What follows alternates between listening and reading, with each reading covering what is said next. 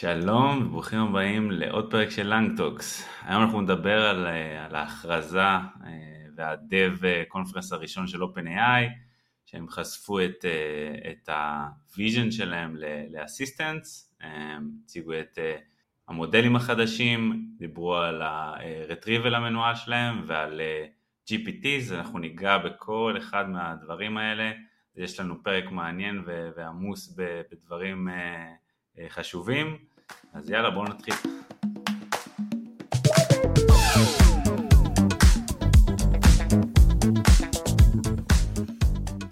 אז הדב דיי הראשון של OpenAI היה uh, לאחרונה, בנובמבר 23, uh, ובעצם בשנה הזאת, בש, בשנה האחרונה, OpenAI עברו שיפורים סופר משמעותיים, שקיבלו הרבה תשומת לב מכל מקום, אה, מכל האנשים בעולם בערך, אה, ואני חושב שהדב דיי הזה היה עוד קפיצת מדרגה די משמעותית שהם, אה, שהם עשו, ובואו נזכור שנייה את הדברים המרכזיים.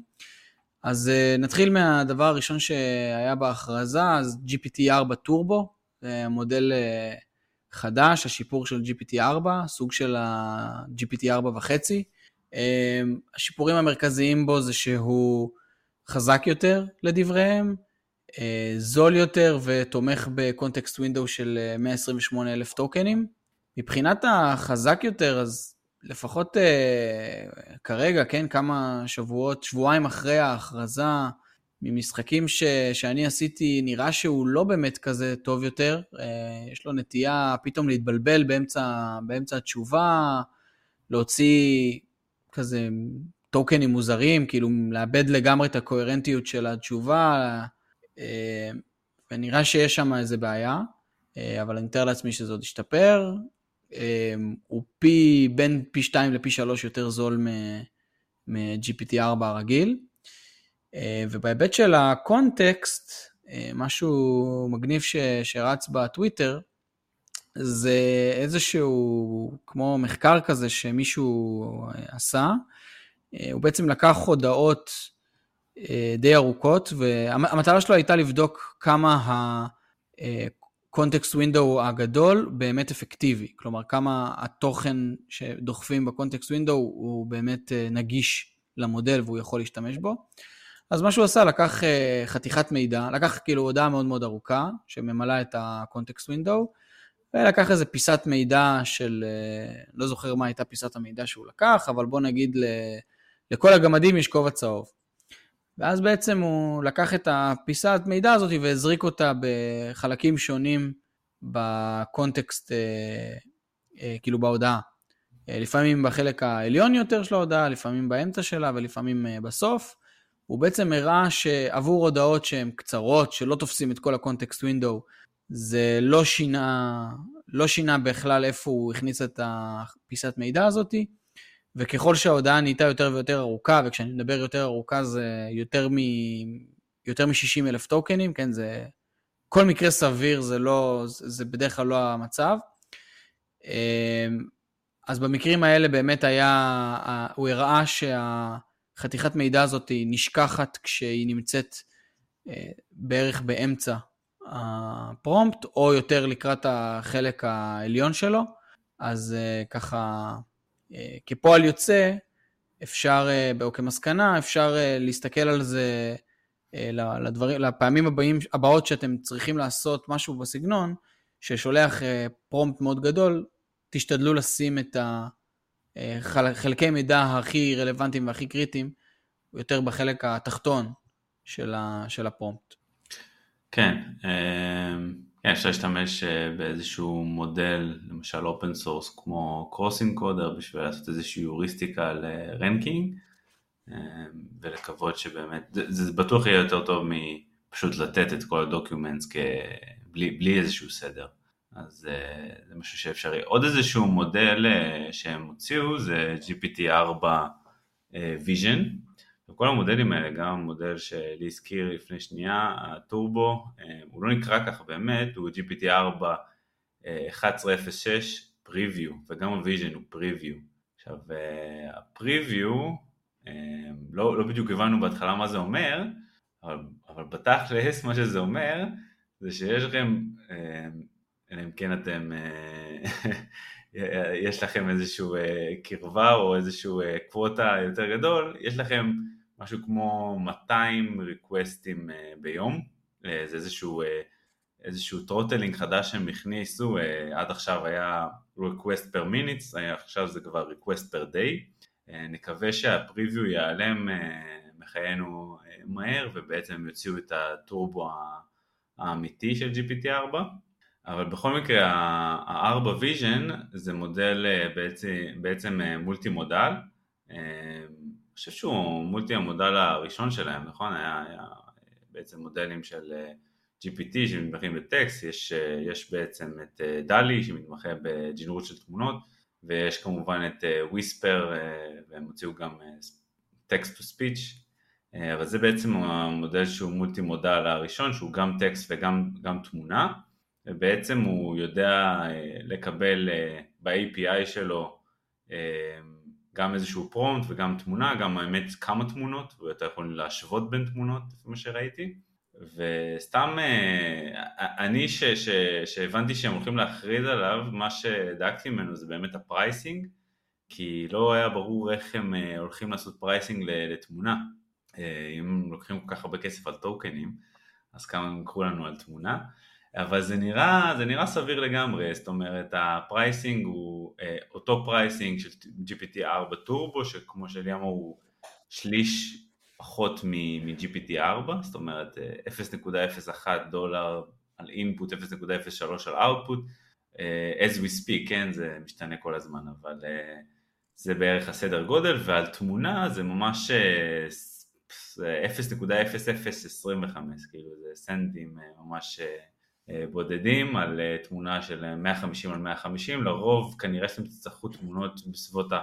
360 על 360 זה לפחות הסטנדרט היום ב vision, יש קצת פחות, אבל זה בערך הסדר גודל, אבל זה באמת זניח לעומת, ה, לעומת הטוקנים עצמם, לפי מה שאני רואה, אז אה, זה חדשות אה, טובות. כן, עוד, עוד כמה דברים קטנים שהכניסו ב... GPT-4 Turbo זה את ה-JSON mode שבעצם אפשר להכניס עוד איזה פרמטר בקריאת API שסוג של לא מכריחה באמת, אבל מעלה משמעותית את, ה, את הסיכוי שהמודל יחזיר אה, תקין. אה, כנראה מאחורי הקלעים יש איזה, עוד איזה שהוא fine-tune, אה, כאילו מודל שהוא fine-tuned יותר ספציפי ל JSONים, יכול להיות שהם עושים שם עוד איזה היוריסטיקה תוכנתית שמנוהלת אצלם. אה, עוד דבר די מגניב זה ה-output, כאילו reproducible outputs and log probabilities. אז בדומה ל... כאילו, הרבה מפתחים חוו inconsistencies באוטפוטים, כלומר מכניסים את אותו input ופעמיים והטמפרצ'ור הוא עדיין אפס, אבל האוטפוט יוצא קצת שונה. אז uh, מה ש... וזה מזכיר קצת... Uh, אה, כאילו יש בזה איזשהו אלמנט רנדומלי, אז גם בפייתון או בכל אה, שפת תכנות אחרת שמשתמשים ב random יש איזשהו seed. אז פה גם OpenAI הביאו את ה seed שלהם, והם נותנים לנו בעצם להכניס איזשהו, לכל אה, קריאה להכניס איזשהו seed, וזה מב... לא מבטיח לנו גם, זה עדיין לא דטרמיניסטי, אבל זה מעלה משמעותית את הסיכוי שעבור אותו input עם אותו seed ועם אותם פרמטרים כמו temperature וכולי, לקבל את אותו ה output. אמ, מבחינת log probabilities, אז גם פה זה עוד איזה פיצ'ר חמוד שעוזר אה, בעיקר ל-use cases של, אה, של completion, auto complete. אז אם עכשיו אתם רוצים אה, להכניס כמה טוקנים ולקבל את, ה, את ה-probabilities לטוקנים הבאים, אז זה מה שבעצם היכולת הזאת נותנת לכם, כשמאחורי הקלעים ב-GPT פשוט יש דגימה של אותם טוקנים על פי. הטמפרצ'ור שמכניסים, אז אם הטמפרצ'ור 0 אז דוגמים אה, את הטוקן הכי פרובבל, ואם הוא אה, הטמפרצ'ור יותר גבוה, יותר יצירתיות, אז לפעמים נדגמים גם אה, טוקנים מהסתברויות יותר נמוכות. יש עוד איזה מודל שככה היה מתחת לרדאר, אולי לא בהכרזה הזאתי, של GPT 3.5 Turbo Instruct.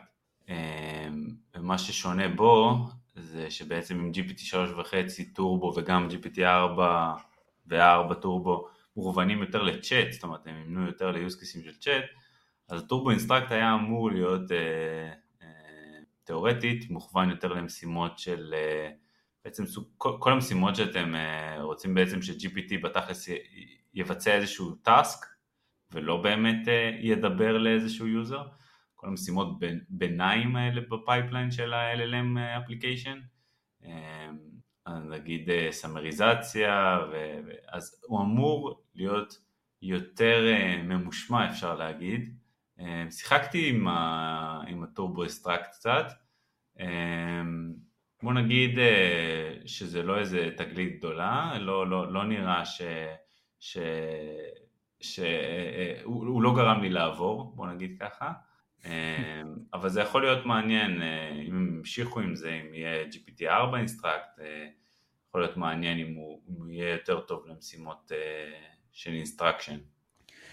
טוב, אז בוא נדבר על ה... אולי ההכרזה הכי משמעותית והכי מרגשת, או שקיבלה לפחות הכי הרבה הד לדעתי בקהילה בעולם, זה אסיסטנט API אה, בשילוב עם ה-retrieval, code interpreter, GPTs, בואו רגע נפרק את הדבר הזה. אז קודם כל נתחיל להגיד, זה שאסיסטנט API ו-GPTs זה בגדול אותו דבר, רק ש-GPT זה, זה עטיפה UI'ית לאסיסטנט API, אז כמו שיש צ'אט GPT שהוא כמו איזה עטיפה ל-API, אז אותו קונספט. אה, מה זה אסיסטנט API? זה הצעד הראשון של OpenAI לכיוון של אייג'נטים אוטונומיים. הקונספט של אייג'נטים, אנחנו מכירים אותו כבר הרבה זמן, ואפשר היה לבנות אותו עצמאית, עם קריאות API איטרטיביות, ראינו פרויקטים כמו AutoGPT או Baby AGI וכולי, אה, וגם אפשר היה לממש אייג'נטים מסוגים שונים אה, באמצעות פריימורקים שונים כמו למשל בלנגצ'יין.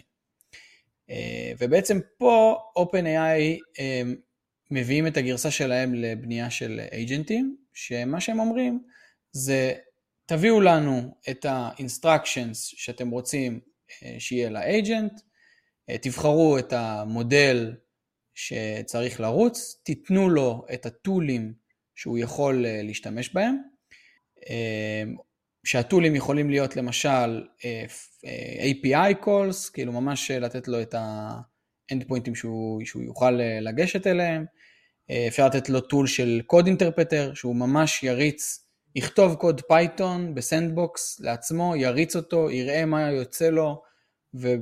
ויתקן את הקוד, וישפר אותו, וירחיב אותו, ובעצם זה tool שהוא יכול להשתמש בו. וה tool השלישי והאחרון הוא Retrieval, אה, שזה גם פעם ראשונה שאני רואה אה, חברה גדולה, או, או חברה בכלל, שמציעה Retrieval מנוהל. אז בעצם הם, OpenAI אומרים, תעלו אלינו קבצים, הקבצים שהם תומכים בהם כיום זה PDF, Docs, כאילו קובץ Word, ויש עוד איזה פורמט, אני חושב CSV, והם אומרים, תעלו אלינו את הקבצים, הם היום מגבילים את זה עד 20 קבצים, ואנחנו נעשה לכם את ה retrieval, אנחנו נעשה את כל ה indexing, ואנחנו נדאג להביא את, ה, את החתיכה הרלוונטית, ואת ה chunking, ואת כל מה שקורה שם מאחורה, רק תביאו את הקבצים, אנחנו נדאג לעשות את זה ולספק את זה ל agent בתור איזשהו אה, knowledge base. אז זה בעצם ה-assistant API. כן, דרך אגב, אני רואה פה ש... retrieval הוא עולה 0.2, זאת אומרת 20 סנט לג'יגה בייט. עכשיו, יש לנו איזושהי שליטה לדעת אה, כמה ג'יגה בייט בעצם ה assistant יצרוך, או... שזה פשוט ככה ועושים לך billing בסוף החודש. אז הם, אה, שאחלה שיטה, אבל אה, הם יצאו בהצהרה, כאילו ב documentציה שלהם הם כתבו שהם לא מנסים אה, למקסם על, או לאפטם עלויות, אלא כרגע ה agentים ממקסמים על איכות התוצאה. ולכן יעשו retrieval ככל שהם יצטרכו, ובהמשך הם OpenAI ישקיעו גם ב-Cost Optimization. כן. לא, כתוב פה שזה free until לדצמבר, וזה אומר שהם רוצים לעשות לכם כזה vendor lock-in כנראה. תשמע, בתכלס זה קצת, בוא נגיד, יומרני, אם נפרוט את זה. לפי דעתי, כן, זה דעה אישית, אבל בסופו של דבר retrieval הוא, הוא מונע מה embedding model שלכם. הרבה פעמים זה לא אפילו רק פתרון שמבוסס embedding, הרבה פעמים זה פתרון היברידי שמבוסס Keyword, אולי איזה TF-IDF, איזשהו משהו קצת יותר רך ו- ופשוט, ו- ואז שילוב עם embedding עם איזשהו פונקציית score שמשקלל את כל הדבר הזה, וגם אז זה מאוד מאוד קשה לשקלל את זה עד כדי לאפטם את זה. אז אני חושב שבסופו של דבר זה, זה כמו קוד אחרים, כמו טולים של קוד אחרים, זה ילך לכיוון של טולים של POC או טולים פנימיים או דברים כאלה, אנחנו נבנה עם ה, אולי עם הדבר הזה כי זה מאוד קל וקל להניע את זה וזה מתחבר ישר לדאטה שלך, אבל עדיין אני חושב שיהיה מקום לכל הכלים האחרים בעצם, ה vector databaseים והמודלי embedding open source ושבן אדם יחליט איך לעשות retrieve ולא ייתן פשוט לאיזשהו חברה אחרת לעשות את זה בשבילו אבל טוב שזה הולך גם לכיוון שאנשים פשוט יוכלו לפתור דברים הרבה יותר מהר. כן, ראיתי גם הרבה דיבור על זה ש-vector databases הולכים למות, והנה עוד הוכחה, כי אפשר להגדיל את ה-context window, ועוד כמה שנים נהיה ב-context window לא מוגבל, ואז לא צריך באמת vector databases, אז מה, מה אתה חושב על זה גל? כמו שאמרתי, אני חושב שזה די שקול לבנות אתר עם וויקס, או לבנות אותו עם React, וכפי שאנחנו רואים היום, אתרים שנבנים בוויקס זה לרוב האתרים היותר סטטיים, פחות באמת האפליקציות, ה-IP של חברות, מהסיבה הפשוטה שבסופו של דבר אתה צריך לדעת מה יש מתחת המכסה מנוע ולאפטם את, המכסה, את, את, את, את המנוע עצמו. ועם כלים שהם no code זה קצת קשה, אתה תמיד מגיע לאיזשהו מין תקרת זכוכית כזאת שקשה לך, אז, אז זה הכל תלוי כמה, כמה באמת הקור של החברה הוא ה-LLMs ואפליקציות LLMs. אם זה עוד איזשהו טול צדדי אז זה לגמרי יכול להיות איזשהו no code שאתם פשוט מרימים וזה פועל. כן, שלא ישתמע שיש לנו משהו נגד וויקס חלילה, אבל וויקס אחלה, אחלה מוצר, ואפשר לבנות עם זה אחלה, אחלה אתרים לצרכים אה, ספציפיים. אה, ואני חושב שכאילו זאת בדיוק הנקודה, שבסוף אה, לעשות אפליקציה גנרית ב-No code, אפליקציית LLM, זה מאוד מאוד קשה, אז בטח גם החלק של ה-retrieval הוא כנראה יהיה אה, רחוק מלהיות אפשרי. אני חושב גם ככל שהקונטקסט ווינדו גדל, אולי אפשר יהיה לדחוף יותר מידע באמת בקונטקסט ווינדו, אבל אה, עדיין יהיה מאוד קשה למשל אה, להעריך כמה, כמה אלוסיניישנס יש לנו בתוך הדבר הזה, ש... ולבדוק את הוולידיות של רפרנסים, שאולי יהיה יותר קל לעשות ברג קלאסי. אני חושב שכאילו הפרדיקציה שלי בסקשן הזה היא שיהיה איזשהו framework שהוא יהיה אה, כזה שכשאתה רוצה לבנות, כשאתה רוצה לבנות RAG, כשאתה רוצה לעשות retrieval, אז אתה משתמש ב-framework הזה, והוא יודע איזה משימה אתה מנסה לבצע, כאילו אתה מקנפג אותו בהתאם, ואתה אה, בוחר, אה, אתה מגדיר את השיטות indexing שאתה רוצה לעשות, ואיך ומתי אתה רוצה לעדכן, ואיך אתה עושה את ה-scoring, וכל הדברים האלה, אבל אה, זה עדיין יהיה framework, כלומר עדיין רוב השליטה תהיה אצלך, וזה רק ייתן guidelines ויעזור לעשות את ה-heavy lifting. אני חושב ששירות מנוהל לגמרי יהיה קשה לייצר. כן, אנחנו גם רואים איזשהו יחס, דרך אגב, הזכרת את זה, אבל אנחנו רואים איזשהו יחס בין, אה, אה, בין ה-input ל-output. הרבה אנשים חושבים, אה, אוקיי, ה-context window שלי הוא כל כך גדול, אני פשוט אדחף לשם, וזה בסוף כאילו, אתה יודע, בסוף זה, טוב, בוא נדחף את כל ה-database לתוך ה-context window. אז דבר ראשון דיברנו על זה, ש, שיש איזושהי בעיה עם ה-context window, לא באמת כל החלקים ב-context window נולדו שווים, מה שנקרא. אה, ודבר שני, אנחנו רואים, ו-chain of thoughts למשל, מצביע על זה שקשה. קשה ל-LLM לעשות, להוציא output כמו שצריך ברגע שיש שה-input בין היחס ל-input והיחס ל-output הוא כזה גדול. ככל שאתה מגדיל את ה-output פתאום הוא יודע לעשות reasoning יותר טוב כי כאילו הוא צריך להשקיע אה, פחות compute על כל טוקן וזה למה יש את ה-chain of thought ודברים כאלה. אז ככל שאנחנו מגדילים את ה-context בתוך ה-context window יש לו הרבה חישובים לעשות, צריך לתת attention להרבה הרבה יותר דברים ולעשות הרבה יותר ג'אגלינג אז אה, זה מעניין לאן העולם הזה הולך, אני, אני פשוט לא חושב שזה ילך ל...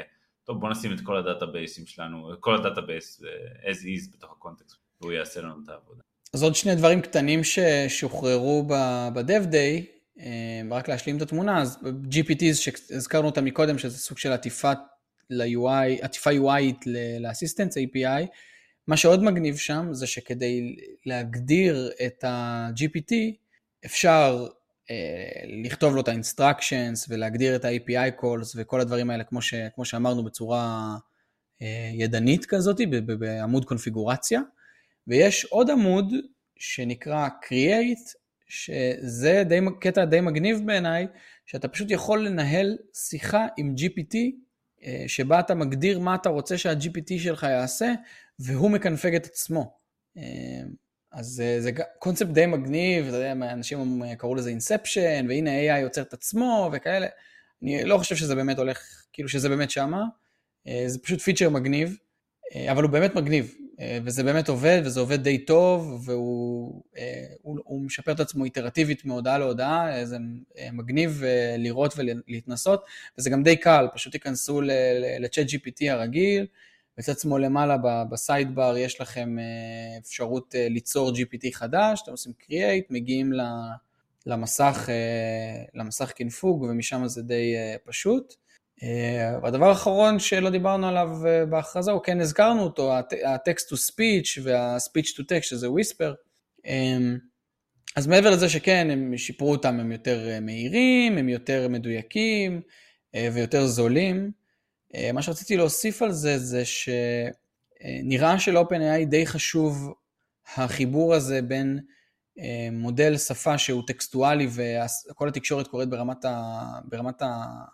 אה, כאילו ברמה הכתובה, החיבור למשהו שהוא יותר conversational, שהוא, יש בו דיבור, יש בו שמיעה, ואפשר לקחת עם, ה, עם שני ה-API'ים האלה, אפשר לקחת כמעט כל אפליקציה שבניתם אותה מבוססת צ'אט, מבוססת אה, משהו כתוב, אה, ולהפוך אותה לשיחת טלפון לצורך העניין. אה, אז זה די, די מגניב, הטקסט טו ספיץ' שלהם מציעים שם שישה למיטב זיכרוני שמות, כן, שישה קולות גנריים כאלה מסונתזים, אז כל טקסט שאתם כותבים אתם יכולים לבחור שישה אה, קולות שונים ש... אה, שישמעו את הטקסט בהם. אני ניסיתי קצת, זה נשמע סופר טבעי אה, ולא נשמע מסונטז, אלא אם כן אתם כבר מכירים את הדובר, מה שנקרא. כן, יש עוד איזה פיצ'ר קטנטן ששווה אולי להזכיר אותו, כי הוא יוצר הרבה פעמים תהייה איך לממש אותו, שזה בעצם כשאתם מממשים את האפליקציה צ'אט, אז תמיד יש את העניין הזה של אה, לשמור את ה-state של השיחה. אה, פתאום יש לנו אפליקציות שהן אה, מוכוונות שיחה עם משתמש ספציפי. מצד שני אנחנו בונים פתרונות באפליקציות היום, אנחנו רוצים שהם יהיו stateless, אנחנו רוצים שהם יגדלו horizontal וזה בעייתי לשמור את ה-state. אז הם נתנו איזה פתרון שנקרא thread, שאתם בעצם יכולים לנהל אצלם את הטרדים, את השיחות של המשתמשים.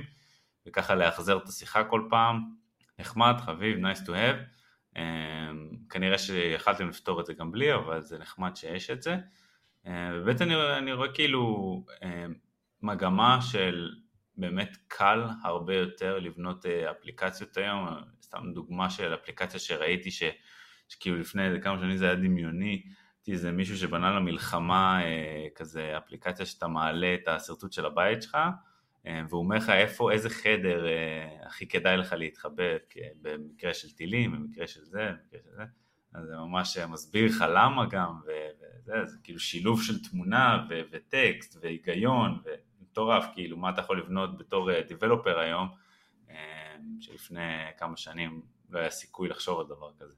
והחזון עכשיו עם GPT זה שגם בתור לא דיבלופר אתה תוכל לבנות אפליקציות, אפליקציות מגניבות, שוב כנראה במגבלת ה-No Code, אולי קצת מעליה כי, ה...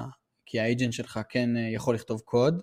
אמ, אבל החזון הוא שבאמת אפשר יהיה בשיחה להגדיר רק מה אתה רוצה והאג'נט יוכל לבנות את עצמו. אמ, כש-OpenAI רוצים לקחת את זה, הם מדברים על איזשהו marketplace, שאנשים יבנו אה, GPTs ויוכלו לשתף את החברים שלהם בלינק, או כל אחד יוכל להיכנס לאיזה Explore page ולראות אה, GPTs אה, שונים ולהשתמש בהם. כשהחיוב יהיה עבור אה, כל קריאת API או כל שימוש, כל הודעה ב-GPT, אה, כשהיוצרים של ה-GPTs הפופולריים יהיה להם איזה rev share כזה עם אה, OpenAI. Uh, גם פה אולי איזה פרדיקציה, אני חושב שבדומה uh, למה שאמזון uh, עשו, עושים, כשיש uh, מוצרים שהולכים טוב, הם פשוט uh, מעתיקים אותם ועושים אותם ביותר זול ומוחקים את, את המתחרים. אני חושב שגם OpenAI אה, יכולים לעשות משהו כזה, כשבעצם אנשים ימציאו כל מיני GPTs שיהפכו להיות פופולריים, ואז תהיה את הגרסה ה-OpenAI של זה, אה, שמאחורי הקלעים כנראה OpenAI פשוט ייקחו את הדאטה ויעשו fine-tune, אה, ואז יוכלו להציע את אותו מודל כנראה יותר חזק ויותר מהיר ו- ויותר זול כמובן, ובעצם להשתלט על כל ה-revenue stream הזה לגמרי. עוד דבר אחרון בהחלט קטן שהשתחרר, אה, זה לא בדיוק אה, חלק, אה, זה לא איזה פיצ'ר טכנולוגי, אבל זה כן פיצ'ר במוצר, משהו שנקרא copyright shield. בעצם OpenAI מתחייבים לשאת בכל הוצאות או תביעות שיהיו כנגד חברה בגין הפרת copywriting. בעצם הם מתחייבים ש-GPT לא יפר קופירייט אה, אה, של, אה, של יוצרים אחרים בתוכן שלו, וזה משהו שמוצע ב-chat GPT Enterprise. טוב, אני חושב שאנחנו בהחלט בעידן מרגש שדברים מתחילים להתאחד ביחד, מודלים כמו GPT-V שמביאים לנו את המולטי מודל הראשון, אז דיברנו קצת על המודלים האלה, על המודלים החדשים של GPT-4 טורבו ומודלים אחרים שהם הוציאו ובעצם ההצהרה, ההכרזה על, על אסיסטנס ועל ריטריבל, דיברנו על הקונספט הזה בכלל של ריטריבל מנוהל ומה אנחנו חושבים על זה ועל אה, GPTs שזה יותר ה-consumer facing אה, או ה-developer ל-consumer פלטפורם וה-No Code פלטפורם. זהו, מקווה שהיה לכם אה, מעניין ועד הפרק הבא.